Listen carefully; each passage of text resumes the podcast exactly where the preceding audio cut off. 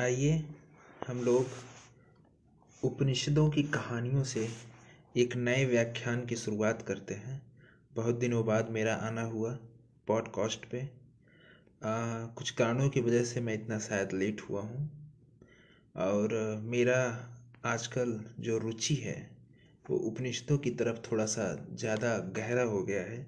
और मैंने इस दौरान उपनिषदों की कई सारी कहानियाँ पढ़ी उनके दर्शन पढ़े लेकिन उपनिषदों के दर्शन समझाने के पहले मैं चाहता हूँ कि उन प्रख्यात कहानियों को लोग जानें और देखें और समझें कि उन कहानियों का मर्म क्या है, उनका कारण क्या है और उनमें छिपी हुई बातें कौन कौन सी हैं। उम्मीद करते हैं कि आप लोगों की ये कहानी पसंद आएगी और आप लोग इसको खूब इंजॉय भी करेंगे। तो सबसे पहले मैं कठोपनिषद से शुरुआत करता हूँ। कठोपनिषद की एक महत्वपूर्ण कहानी है, जो बहुत ही प्रख्यात है, विख्यात है। नाचिकेता की कहानी, यम और नाचिकेता के संवाद पर आधारित कहानी। तो मैं चाहता हूँ कि आज की जनरेशन उस कहानी का आनंद ले और इस कहानी में छुपे हुए अर्थों को, इसके गूढ़ रहस्यों से अवगत हो। कहानी कुछ इस तरीके से शुरुआत होती है उस समय, पुराने समय की बात चल रही, प्राचीन समय की, हमारे देश में यज्ञों का बहुत प्रचार था। हर एक गाँव में महीने भर में दो चार यज्ञ हुआ करते थे। और यज्ञ के सुगंधित धुएँ से आकाश मंडल हमेशा धूमिल बना रहता था। यज्ञ के बारे में तो आप लोगों को पता ही है कि यज्ञ हमारे वातावरण को किस प्रकार से पवित्र करते हैं, हमारे स्वास्थ्य के लिए कैसे ये लाभदायक हैं। इससे वातावरण किस तरीके से रमणीक बना रहता है, ये उसकी रमणीयता बनाने में बहुत ही महत्वपूर्ण रोल अदा करते हैं। लोगों के दिन और आनंद और मस्ती के क्षण उस समय थे। हमेशा यज्ञ होते थे, ब्राह्मणों को दान दिया जाता था। लोग तरह तरह के यज्ञ करते थे तरह तरह के यज्ञों के विधान थे। ऐसे पवित्र सत्य युग में महर्षि गौतम के वंश में वजश्रवा के पुत्र उद्दालक नाम के एक महात्मा ऋषि हुए थे। उद्दालक की गृहस्थी बहुत बड़ी तो नहीं थी, पर गाँवों का एक बहुत बड़ा झुंड उनके पास अवश्य था। वेदाभ्यास में निरत एक तपस्वी ब्राह्मण के लिए उस समय वह बहुत बड़ी संपत्ति थी। जब उद्दालक वृद्ध हो चले तो एक दिन उनके मन में यह विचार आया कि सारी उम्र बीतती जा रही है, अभी तक मैंने कोई बहुत बड़ा यज्ञ नहीं किया। उस समय यज्ञ करना एक बहुत ही महत्वपूर्ण कार्य माना जाता था जीवन का। इन छोटे छोटे यज्ञों से क्या मोक्ष की प्राप्ति हो सकती है? यह धन संपत्ति किस काम आएगी? इसके रखने से भी तो शांति नहीं मिलती, संतोष नहीं होता। अच्छा होगा कि सरोमेध यज्ञ करके गृहस्थी का सारा झंझट बहुत कुछ कम कर दिया जाए। जैसा कि सरोमेध यज्ञ के के विषय में विश्वविख्यात है कि यज्ञकर्ता को अपना सब कुछ दान करना पड़ता है इसमें। यह कोई मामूली यज्ञ नहीं था। बड़े बड़े राजा लोग इसे किया करते थे। फिर भी उद्यालक ने प्रण लेकर के उस प्रण की पूर्ति के लिए साधना रत होकर के यह प्रतिज्ञा की कि वह सर्वमेध यज्ञ को विधि विधान से संपन्न करेगा। महर्षि उद्दालक का सर्वमेध यज्ञ प्रारंभ हुआ। बड़े बड़े विद्वान, पंडित महात्मा लोग उस आकर उस यज्ञ में शामिल होने लगे। यज्ञ में उद्दालक ने सचमुच अपनी सारी गृहस्थी समाप्त कर दी। पूर्णाहुति का पूर्ण दिन आया। वेदों के पवित्र मंत्रों का उच्चारण करते हुए पंडितों ने आकाश मंडल को गुंजा दिया। यज्ञ धूम की चंचल सुगंधित लहरें क्षितिज तक व्याप्त हो गई।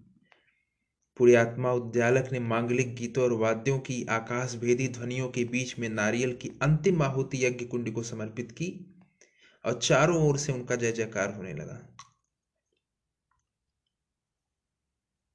अब पुरोधा पंडितों था आगत महात्माओं को दक्षिणा देने की बेला आई जैसा कि हमने पहले बताया कि ऋषि उद्दालक के पास गौओं की एक बहुत बड़ी खेप थी। तो वो एक एक करके एक एक गाय की दक्षिणा एक एक ब्राह्मण को देने लगे। लेकिन अपनी गवों का दान करते समय उद्दालक की पवित्र आत्मा भी सर्वस्व त्याग की कठोरता से काँप उठी। वह मन ही मन सोचने लगे कि अगर सब गवें दे डालने पर जीविका कैसे चलेगी? बेटा भी अभी छोटा है, जैसा कि उनका बेटा है, नाचिकेता जो बहुत छोटा है। क्या खाएगा? मेरा वृद्ध शरीर भी इस योग्य नहीं रहा कि परिश्रम करके प्रतिदिन की जीविका मैं पैदा कर सकूँ। वह सचमुच विचलित हो गए। लोभ की इस काली रेखा ने धीरे धीरे उनके निर्मल हृदय में घना रूप बना लिया। उन्होंने गौवे के समूह की ओर दृष्टि डाली। देखा तो जितने पंडित अभी शेष थे, उससे अधिक गायें बचती थीं। मगर उनमें बहुतेरी बुढ़ी गायें थीं। वह तुरंत ही कुश और अच्छत को नीचे रखकर गौवे के समूह की ओर चले गए। कुछ और अच्छत एक विधान है, जैसा कि आप लोगों को जानना चाहिए, कि जब हम किसी को कुछ दान देते हैं या कोई शुभ कार्य को करने के लिए परिणत होते हैं या आगत होते हैं तो हम कुश और अच्छत लेके संकल्पित होते हैं।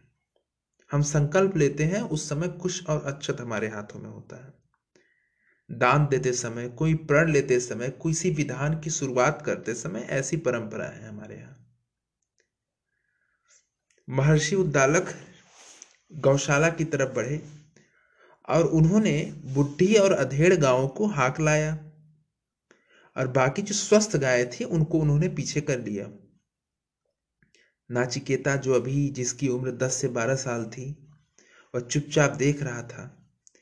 नाचिकेता का निष्पाप कोमल हृदय पिता के इस काली करतूत पर काँप उठा। उसने देखा कि महीनों तक अनवरत परिश्रम करने वाले पुरोहितों और पंडितों को ऐसी गवें दी जा रही हैं जो एकदम बुढ़ी हो चली हैं। न उससे बछड़े की कोई आशा है, न दूध की। यहाँ तक कि उनमें से कुछ इतनी जर्जर हो गई हैं जो न कुछ खा सकती हैं, न अधिक पानी पी सकती हैं। इन जीवन मृत गवों को दान में देकर पिताजी पंडितों के साथ कितना विश्वासघात कर रहे हैं। यह सोचकर वह बहुत ही दुखी हुआ। उसने पीछे की ओर देखा तो बड़ी अच्छी अच्छी गवें चल रही थी और उद्दालक उनकी ओर तनिक भी ध्यान न देकर इन जर्जित गवों को चुपचाप दान करते रहे। सामने जितनी वृद्ध गवें खड़ी थी, उतने ही पंडितों को दान भी देना शेष था। नाचिकेता सोचने लगा कि क्या पिताजी सचमुच सर्वमेध यज्ञ कर रहे हैं? नहीं। यह पाप मेद है, कपट मेद है सर्वमेद तो नहीं है। शायद पिताजी मेरे लिए इनको रख छोड़ते हों। हाँ मगर उन्हें ऐसा तो नहीं करना चाहिए। यज्ञ नारायण के साथ कपट करके वह मेरे कल्याण किस प्रकार कर सकते हैं? इस प्रकार के कपट व्यापार से बचाई गई ये गवें मेरा भी सत्यानाश कर देंगी। यही सब नाच, नाचतेता के कोमल मन को पूरी तरीके से प्रभावित करता रहा। उस निष्पाप कोमल मन अंतर ही अंदर कराह रहा था। फिर वह अपने पिता के पास गया और बोला, हाथ जोड़कर, तात, यह तो सर्वमेध यज्ञ है ना? उद्दालक का मुख भीतरी पाप की काली छाया से उसमें मलिन पड़ रहा था। ब्रह्म वर्चस एवं सर्वस्व त्याग की वह आभा जो अभी तक उनके उन्नत ललाट में दीप शिखा के समान जल रही थी, राख सी काली पड़ गई थी। पुत्र की सुमधुर विनीत वाणी में सरमेद का नाम सुनकर वह भीतर से और भी काँप उठे। परंतु चुप कैसे रह सकते थे? मुख पर मुस्कुराहट की बनावटी रेखा बनाते हुए बोले हाँ वत्स, यह सर्वमेध यज्ञ है। बात क्या है? तुम इतने चिंतित क्यों हो?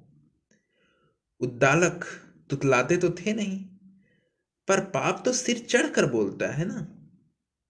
अपनी दुष्कृति पर वह फिर से काँप उठे, पर पाप तो उन्हें अपने पथ पर बहुत दूर तक खींच चुका था।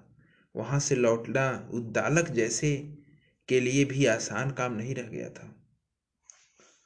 नाचिकेता चुप बना रहा, फिर आगे बोलने की उसकी सहसा हिम्मत नहीं पड़ी। वह समझता था कि सर्वमेद का स्मरण दिला देना ही पिताजी के लिए पर्याप्त होगा।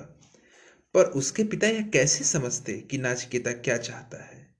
फिर वह उन्हीं बुढ़ी गाँवों में से एक गाय लाकर सामने बैठे हुए पुरोहित को दान करने जा रहे थे। इतने में ही नाचिकेता विवश होकर अनजाने में फिर बोल उठा, मेरे तात, इन सब गाँवों को दान देने के लिए मुझे किसे दीजिएगा? आपने तो बताया था ना कि यज्ञ में सब कुछ दान दे दिया जाता है। तो फिर आप मुझे किसे देंगे? उद्दालक सिहर उठे। और उन्होंने आँखें तरेर कर एक उड़ती निगाह नाचकीता पर डाली, जिसका तात्पर्य शायद यह था कि यहाँ से चले जाओ, व्यर्थ की बकवास मत करो। पर नाचकेता वहीं खड़ा रहा। उसने देखा कि पिताजी अब तक एक ऐसी गाय का दान करने जा रहे हैं, जो उठने की कोशिश करने पर भी नहीं उठ पा रही है। उधर दान देने वाले पुरोहित का मुख उदास हो गया। फिर भी पिताजी उस गाय को बैठे ही बैठे दान कर रहे हैं। वह एकदम विह्वल हो गया। उसने तय कर लिया कि पिताजी को अब ऐसा घोर पाप नहीं करने दूँगा। झटपट गाय के पास खड़े होकर उसने फिर वही बात दोहराई, मेरे तात, इस सर्वमेध यज्ञ में मुझे किस ब्राह्मण को दान कर रहे हैं? मैं उसे देखूँ? मैं भी तो तुम्हारा ही हूँ ना? तो आपको तो मुझे भी दान देना चाहिए, क्योंकि इस सर्वमेध यज्ञ का तो यही अभिप्राय है कि वह व्यक्ति जो इस यज्ञ को करवाता है, वह अपना सर्वस्व दान दान कर देता है। उद्दालक की पाप भावना ने कठोर क्रोध का स्वरूप धारण कर लिया। उनकी साँसें ज़ोर ज़ोर से चलने लगी। नथने फड़कने लगे और दांतों की ऊपरी पंक्ति से निकले होठों को चबा लिया। आग से दाहक अंगार की ज्वाला से निकलने लगी, हाथ में लिए हुए कुछ अच्छत और जल को नीचे फेंकते हुए वह भीषण स्वर में बरस पड़े और नाचकेता को बोले, पापात्मा कुपुत्र, तुझे मैं यमराज को दान कर रहा हूँ। जा, तुझे शीघ्र ही देखेगा। विशाल यज्ञ मंडप में एक छोर से दूसरे छोर तक उद्दालक के कठोर स्वर ने भीषण आतंक की लहर सी फैला दी। जो जहाँ खड़े या बैठे थे, ठगे से रह गए। धर्म के अवसर पर यह महान अनर्थ, मंगल में अमंगल, ऐसे पवित्र यज्ञ के दौरान ये कैसा अनर्थ हो गया? सबके देखते देखते नाचिकेता यमराज के घर जाने की तैयारी में लग गया। वह सचमुच धरती पर गिर पड़ा था। उसने मुख पर एक अपूर्व ज्योत की छटा विराजमान हो रही थी। कहने को तो दालक के मुख से तीर के समान वह कठोर वचन निकल गया, पर उसकी भीषण यथार्थता ने उसे निष्कंपित कर दिया। उद्दालक अंदर ही अंदर कांपने लगे कि हाय, मैंने इकलौते प्रियपुत्र के को मृत्यु के घर जाने की बात किस प्रकार से कह दी? चारों ओर से लोग दौड़ पड़े घेर कर नाचकेता के पास खड़े हो गए। सत्याग्रही नाचकेता जब इस लोक से पिता की आज्ञा प्राप्त कर मृत्यु के लोक जाने का निश्चय कर चुका तो उसे वापस कौन ला सकता था? उद्दालक का सहज वात्सल्य कृत्रिम कोद को दूर भगाकर उमड़ पड़ा। पुत्र को स्नेह से अंक में उठाते हुए वह गदगद कंठ से बोले, बेटा, तू कहाँ जा रहा है? मेरी बात का ध्यान न कर। मैं तो आवेश में यह सब कह गया। भला सोच तो सही कि तेरे बिना मेरा बुढ़ापा कितना कठिन हो जाएगा।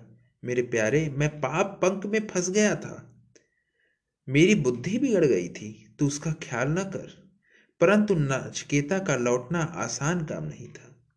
उसने दोनों हाथों को जोड़कर विनीत और विनम्र स्वर में कहा पूज्यतात आप बतलाते थे कि मेरी 21 पीढ़ियों में से लेकर के आज तक किसी ने अपना वचन कभी भंग नहीं किया है। मैं भी चाहता हूँ कि अपनी वंश मर्यादा को सुरक्षित रखूँ। पिता की आज्ञा का उल्लंघन वह चाहे जिस दिशा में भी हो, मैं कभी नहीं कर सकता। आप भी अपना वचन निभाइए और प्रसन्नता के साथ मुझे मृत्यु के घर सकुशल पहुँचने का आशीर्वाद दीजिए। उद्यालक नाजिकेता की इस निश्चय भरी विनीत वाणी से विचलित हो गए। उसे गले से लगाते हुए छीड़ स्वर में उन्होंने कहा, मेरे प्यारे, मैं उस निर्मम मृत्यु के घर जाने का आशीर्वाद तुझे नहीं दे सकता। जिस करे, जिसके स्मरण मात्र से मेरा हृदय काँप रहा है, उसके पास तू कैसे जाएगा? कुसुम के समान कोमल शरीर कठोर मृत्यु के पास जाने योग्य नहीं है। बेटा, मैंने अपराध किया है। भले ही मुझे वचन भंग करने का पाप लगे, पर मैं तुझे वहाँ कदापि नहीं जाने दूँगा। नाचिकेता ने आँखें खोलकर देखा तो उद्दालक की आँखों से आँसू की अविरल धारा बह रही थी। अपने कोमल हाथों से आँसू को पोसते हुए उसने कहा, पूज्य तात, मैं उस मृत्यु से तनिक भी नहीं डर रहा हूँ। जिनके लिए आप घबरा रहे हैं, आप मेरी चिंता छोड़ दीजिए और अपने पूर्ण कर्मा पूर्वजों का स्मरण कीजिए, जिन्होंने प्राण गंवा कर भी अपने वचन रखे हैं। असत्य का व्यवहार स्वार्थी और पापी जन करते हैं। उस सत्य से कोई अमर नहीं होता। मेरी बड़ी इच्छा यह है कि मेरे इस कार्य से आपके और मेरे दो पुरुषों के वचनों की रक्षा हो। मेरी ममता की दौर में बंध कर ही आप इतने बेहबल हो रहे हैं। मेरे न रहने पर आप अपना सर्वस्व त्याग कर सर्वमेध यज्ञ का महान पुण्य पाएँगे। पुत्र का यही कर्तव्य है कि वह अपना सर्वस्व गंवा कर भी पिता के वचनों का पालन करे, उसकी इच्छा की पूर्ति करे। मेरे तात, मैं उस अपूर्व अवसर को सामने पाकर छोड़ नहीं सकता। मुझे रोककर आप यज्ञ की समाप्ति में विलंब मत लगाइए। सर्वस्व त्याग कर सर्वमेध यज्ञ के इतिहास में अपना अमर यश छोड़ जाइए। पुत्र की दृढ़ निश्चय और प्रेरणा से भरी बातें सुनकर उद्दालक में कुछ आगे कहने की हिम्मत नहीं पड़ी। यज्ञ मंडल में कुमार नाचिकेता ने अपने पूज्य पिता के चरणों पर शीश धर कर मृत्यु लोक का मार्ग ग्रहण किया। सारी जनमंडली चित्र के समान खड़ी देखती रह गई। वह अपने कर्तव्य पथ पर कमर कसकर साहस और प्रसन्नता के साथ आगे चल पड़ा। मृत्यु अर्थात यमराज के घर का मार्ग सचमुच बड़ा भयावना था। नाचिकेता ने देखा कि अपने अपने कर्मों के कारण लोग मृत्यु से किस तरह घबराते हैं।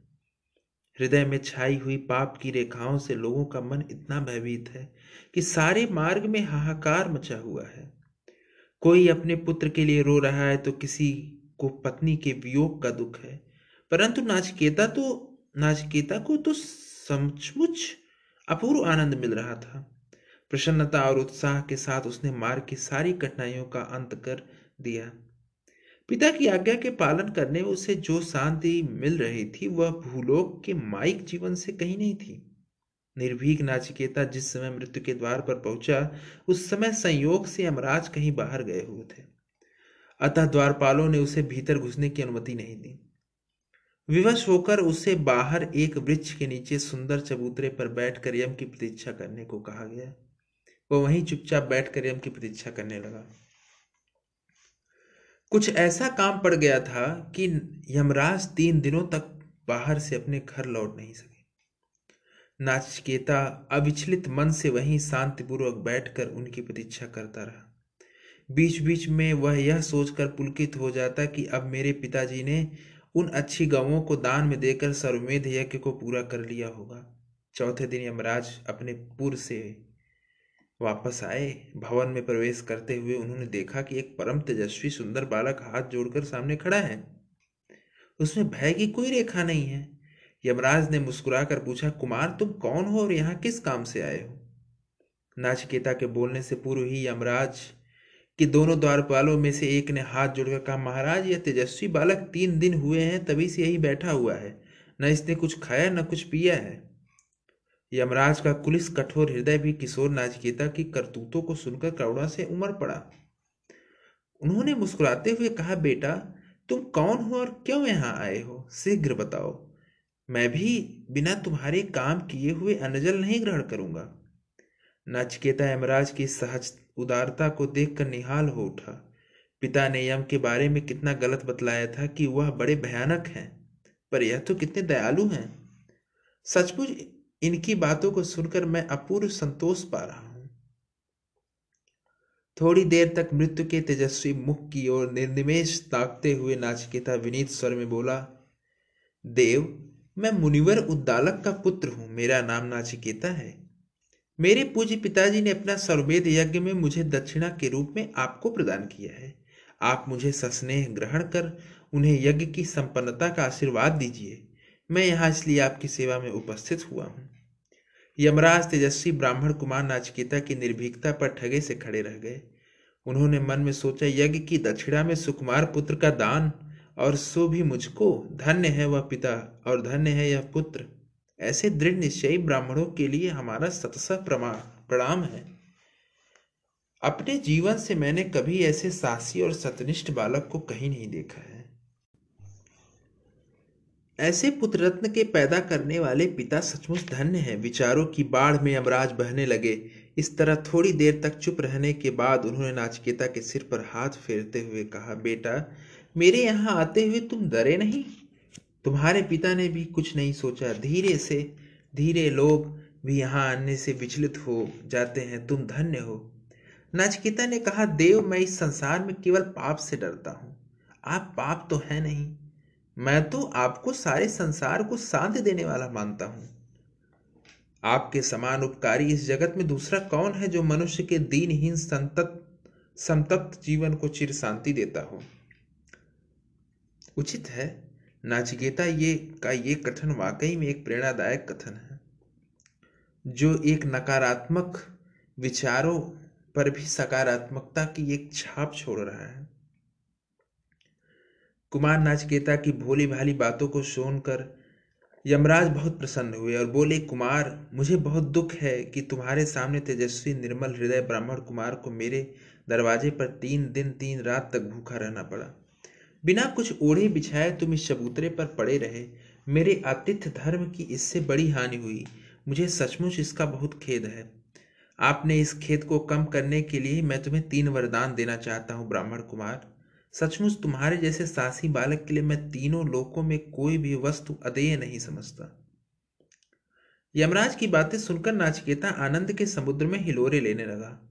वह खुद छड़ के लिए सोचता रहा, फिर हाथ जोड़कर बोला, भगवान मैं तो आपका ही दास हूँ। यह आपकी महत्ता है जो मुझे एक अतिथि का सम्मान देकर वरदान देना चाहते हैं। मैंने कोई बड़ा काम भी नहीं किया है, पर उसके बदले मुझे वरदान देकर आप अपनी दयालुता का परिचय दे रहे हैं। लोग संसार में झूठे ही आपके नाम से भय खाते हैं। आपके समान सहज दयालु कौन है, जो अपना कर्तव्य पालन करने वाले को भी वरदान देता है? नाचकेता इतना कहकर चुप हो गया, वह सोच रहा था कि मैंने कोई ऐसा काम नहीं किया है जिसके बदले में वरदान की याचना की जाए। इस बीच यमराज फिर बोले, कुमार, तुम संकोच मत करो। बिना तुम्हें वरदान दिए हुए मैं अन जल तक ग्रहण नहीं कर सकता। नाचकेता विवश हो गया, हाथ जोड़कर विनीत भाव से बोला, भगवान, मैं अपने पूज्य पिता का इकलौता बेटा था। उनकी सेवा के लिए कोई दूसरा प्राणी मेरे घर पर नहीं है। मेरे यहाँ चले जाने से उन्हें अपार कष्ट हो रहे होंगे, क्योंकि उनका शरीर भी शिथिल हो गया है। अतः मुझे पहला वरदान यही दीजिए कि मेरे पिताजी पूर्ण स्वस्थ और निरोग हो जाए। मेरे विषय में उनकी चिंताएँ मिट जाएँ और उनका क्रोध मेरे ऊपर से दूर हो जाए। यमराज ने दोनों हाथों को ऊपर उठाते हुए गंभीर स्वर में कहा, ब्राह्मण कुमार, तुम्हारी यह विलासा पूरी हो। तुम्हारे पिता संसार की सब प्रकार की चिंताओं से मुक्त हो जाएँगे। अब तुम मुझे अपना दूसरा वरदान बताओ। नाचिकेता का यह भाव अपने आप में एक महत्वपूर्ण भाव है। एक उचित और अप्रतिम भाव है कि वह अपने लिए न सोचकर अपने पिता के विषय में सोच रहा है। अब भी जबकि उसके पिता ने उसे अमराज को दान कर दिया। नाचकेता थोड़ी देर तक मौन रहा, फिर हाथ जोड़कर बोला, देव, मैंने सुना है कि स्वर्ग में बड़ा सुख मिलता है। न वहाँ आपका भय है, न बुढ़ापे का भूख और प्यास भी वहाँ किसी को नहीं सताती। आप उस स्वर्गलोक के प्रमुख अधिकारी हैं। अतः मुझे उसे प्राप्त करने की विद्या तो अवश्य ही जानते होंगे। ऐसी कृपा कीजिए कि वह विद्या मुझे भी प्राप्त हो जाए, यह मेरी दूसरी अभिलाषा है।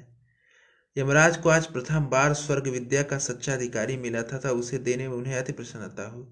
गदगद कंठ से वह बोले नाचकेता तुम्हें स्वर्ग विद्या की प्राप्ति अपने आप ही होगी। अब तीसरा वरदान मांगो तुम्हें वरदान देते समय मुझे सचमुच बहुत प्रसन्नता हो रही है। नाचिकेता एक ऐसा ब्राह्मण कुमार था जिसका पिता जीवन की उपासना में ही चला गया था।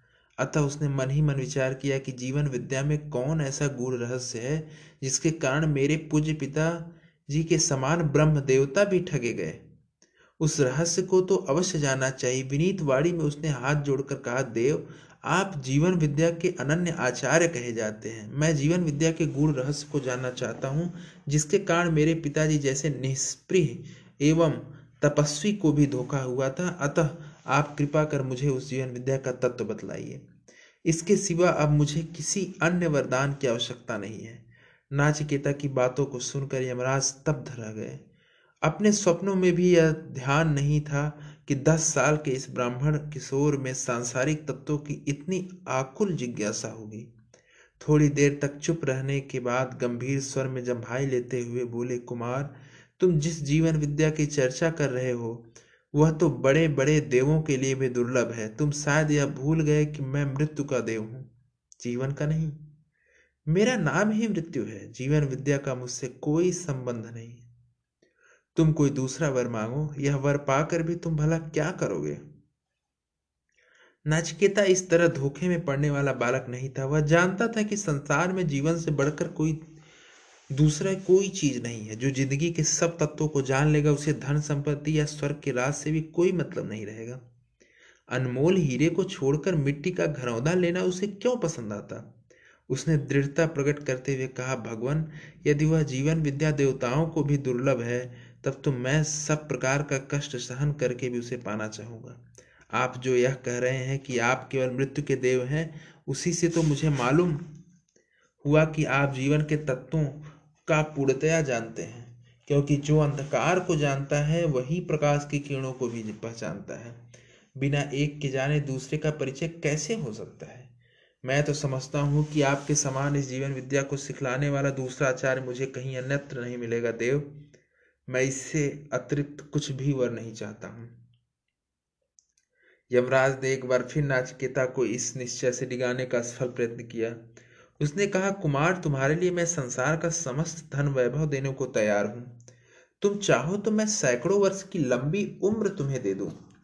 पृथ्वी का सारा राज तुम्हारा कर दूँ ऐसे ऐसे रथ, घोड़े और हाथी दे दूँ, जो इच्छा करते ही जहाँ चाहो पहुँचा देंगे।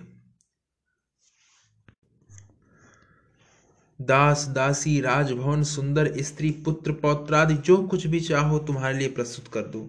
स्वर्गलोक और मृत्युलोक का सारा भोग विलास भी मैं तुम्हें दे सकता हूँ। मगर ऐसा वर मुझसे मत मांगो जिसकी देने की सामर्थ्य मुझमें है ही नहीं। नाचकेता चुपचाप यमराज की चातुरता भरी बातें सुनता रहा।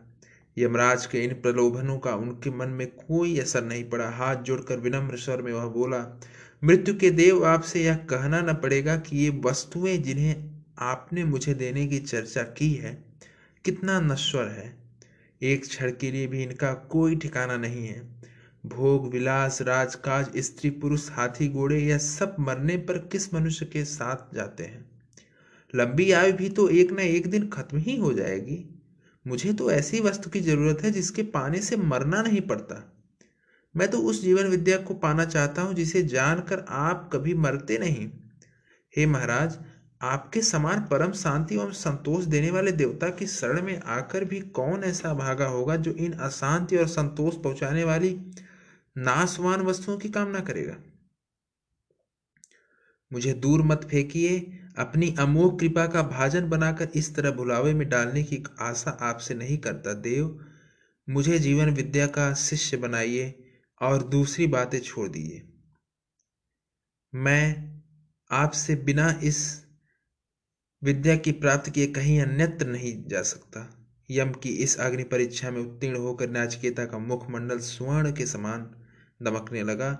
यमराज ने यह बात सुनकर उसे गले से लगाते हुए बोला मुनि कुमार तुम सचमुच ही धन्य हो। तुम विरले हो, तुम्हारे जैसा कोई नहीं। इस संसार में जन्म लेने वाले मनुष्य मात्र के जीवन में एक बार ऐसा अवसर उपस्थित होता है जब उसके सामने दो रास्ते दिखाई पड़ते हैं। एक होता है श्रेय का, अर्थात सच्चे सुख और वास्तविक कल्याण का, तथा दूसरा होता है प्रेम का। अर्थात भोग विलास से भरा हुआ दूर से आकर्षण, किंतु आगे चलने पर अशांति, दुख, कठिनाइयों से पूर्ण। इनमें पहले उन्नति अर्थात ऊपर चढ़ने का, मनुष्य से देवता बनने का, तथा दूसरा पतन अर्थात ऊपर से नीचे गिरने का, मनुष्य से राक्षस बनने का है बेटा। ये दोनों मार्ग मनुष्य को बड़े धोखे में डालने वाले होते हैं। जो उन्नति का पहला श्रेय मार्ग मैंने बतलाया है वह देखने में बड़ा कंकटा कृण और पथली पथरीला है। शुरू शुरू में उस पर चलना बहुत कठिन होता है और इसके विपरीत दूसरा पतन का जो श्रेय मार्ग है, वह शुरू शुरू में बहुत सरल मन को गुमराह करने वाला और सुविधाओं से भरा हुआ दिखता है। मनुष्य को इनके पहचानने में धोखा हो ही जाता है। तुम्हारी तरह विरले ही लोग होते हैं जो दूसरे को ठुकरा कर पहले पर अग्रसर होते हैं। वत्स वही मनुष्य सच्चा वीर विवेकी और भाग्यशाली भी है, जो तुम्हारी तरह मानव जीवन के तत्वों को ढूँढने में सब कुछ भुला देता है। मेरे बार बार के प्रलोभन दिखाने पर भी जो तुम अपने निश्चय से नहीं लिखे वह असाधारण बात है।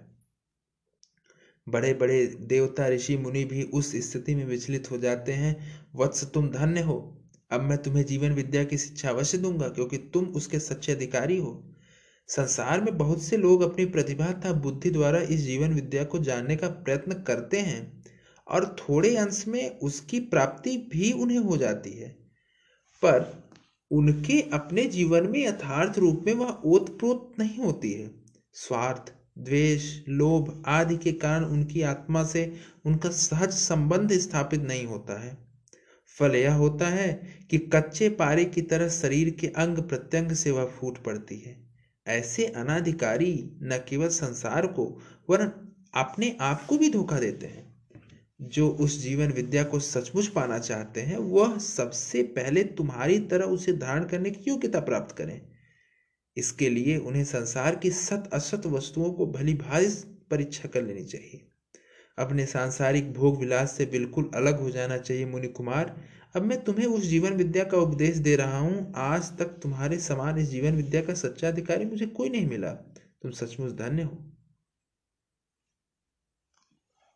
फिर यम ने उस जीवन विद्या का यथेष्ट उपदेश देखकर अंत में कहा, हे तात, उस जीवन विद्या का मूल तत्व यही है कि जब मनुष्य की सारी इच्छा बीत जाती हैं जब मन सब प्रकार की मलिन वासनाओं से मुक्त हो जाता है, जब अंतकरण की कोई कालिमा की रेखा नहीं रह जाती है, तब यह शरीर से मरणशील मनुष्य अमर बनकर उसी जीवन में ब्रह्म की प्राप्ति कर ब्रह्मानंद में लीन हो जाता है।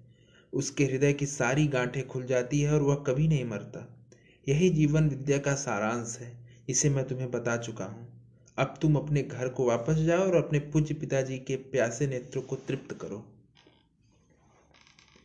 उम्मीद है कि कट उपनिषद का यह एक महत्वपूर्ण और विख्यात कहानी यम और नाचिकेता का संवाद, जिसकी, जिसका पाठन आज मैंने किया, आप लोगों को पसंद आएगा और आप लोग इस कहानी को एंजॉय करेंगे प्लस उसमें निहित गुणार्थ को भी समझने में ये कहानी एक अच्छा रोल निभाएगी।